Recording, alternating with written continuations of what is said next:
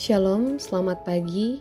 Kembali kita hendak mendengar firman Tuhan yang menjadi renungan kita pada pagi hari ini. Dan sebelum kita masuk kepada firman, marilah kita berdoa. Allah Bapa yang bertata di dalam kerajaan surga, kami mengucap syukur atas hari yang baru yang Tuhan berikan. Saat ini kami hendak mendengar sabda firman-Mu, berikan kami hati yang mau belajar dan mengerti apa yang Tuhan kehendaki atas kami melalui roh kudus-Mu. Amin. Nats kita hari ini diambil dari Filipi 2 ayat 12 sampai 15. Demikian firman Tuhan. Hai saudara-saudaraku yang kekasih, kamu senantiasa taat. Karena itu tetaplah kerjakan keselamatanmu dengan takut dan gentar. Bukan saja seperti waktu aku masih hadir, tetapi terlebih pula sekarang waktu aku tidak hadir karena Allah lah yang mengerjakan di dalam kamu baik kemauan maupun pekerjaan menurut kerelaannya. Lakukanlah segala sesuatu dengan tidak bersungut-sungut dan berbantah-bantahan, supaya kamu tiada beraib dan tiada bernoda, sebagai anak-anak Allah yang tidak bercela di tengah-tengah angkatan yang bengkok hatinya dan yang sesat ini, sehingga kamu bercahaya di antara mereka seperti bintang-bintang di dunia.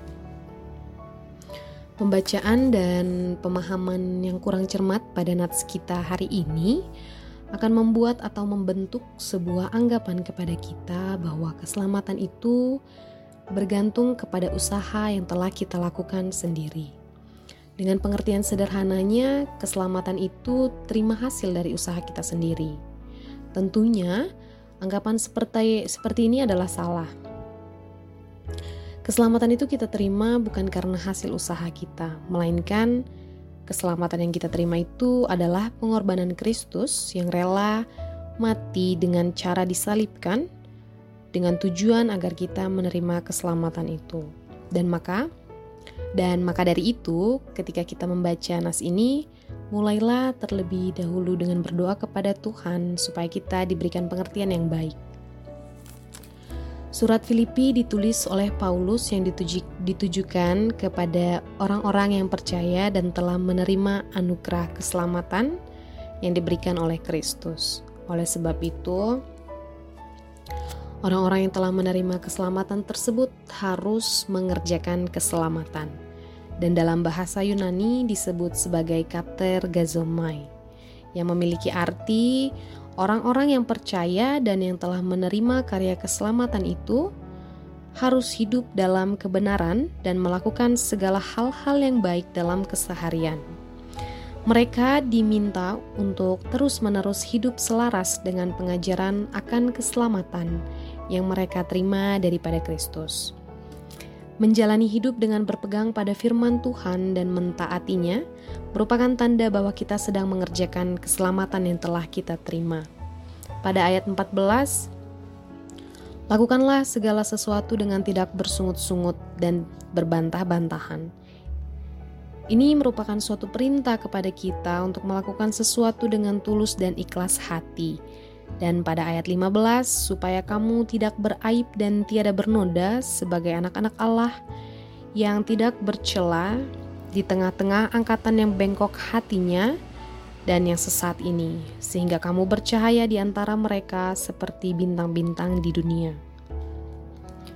Menjalani hidup yang benar sama halnya dengan menjadikan diri kita seperti bintang yang bercahaya sehingga menjadi tuntunan bagi orang-orang yang hidup dalam kegelapan.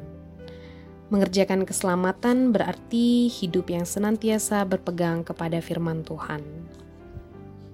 Oleh karena itu, jikalau kita menyadari bahwa selama ini masih kurang dalam mengerjakan keselamatan tersebut, mintalah pengampunan pada Tuhan dan mulailah dari hari ini untuk benar-benar menyerahkan hidup kita kepada Tuhan dan selalulah berusaha untuk mengerjakan keselamatan dalam kehidupan kita tanpa berbantah-bantahan dan bersungut-sungut. Amin. Mari kita berdoa.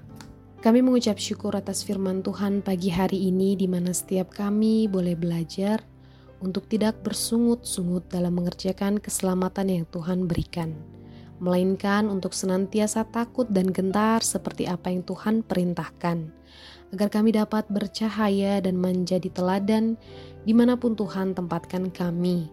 Dan kiranya roh kudusmu yang bekerja dalam setiap kami, yang mengajar-ajari kami sehingga kami senantiasa merasakan sukacita dalam pekerjaan tangan dan langkah kaki kami.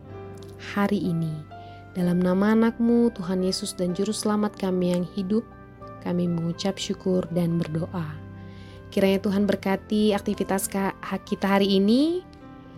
Salam buat saudara-saudara semua. Shalom.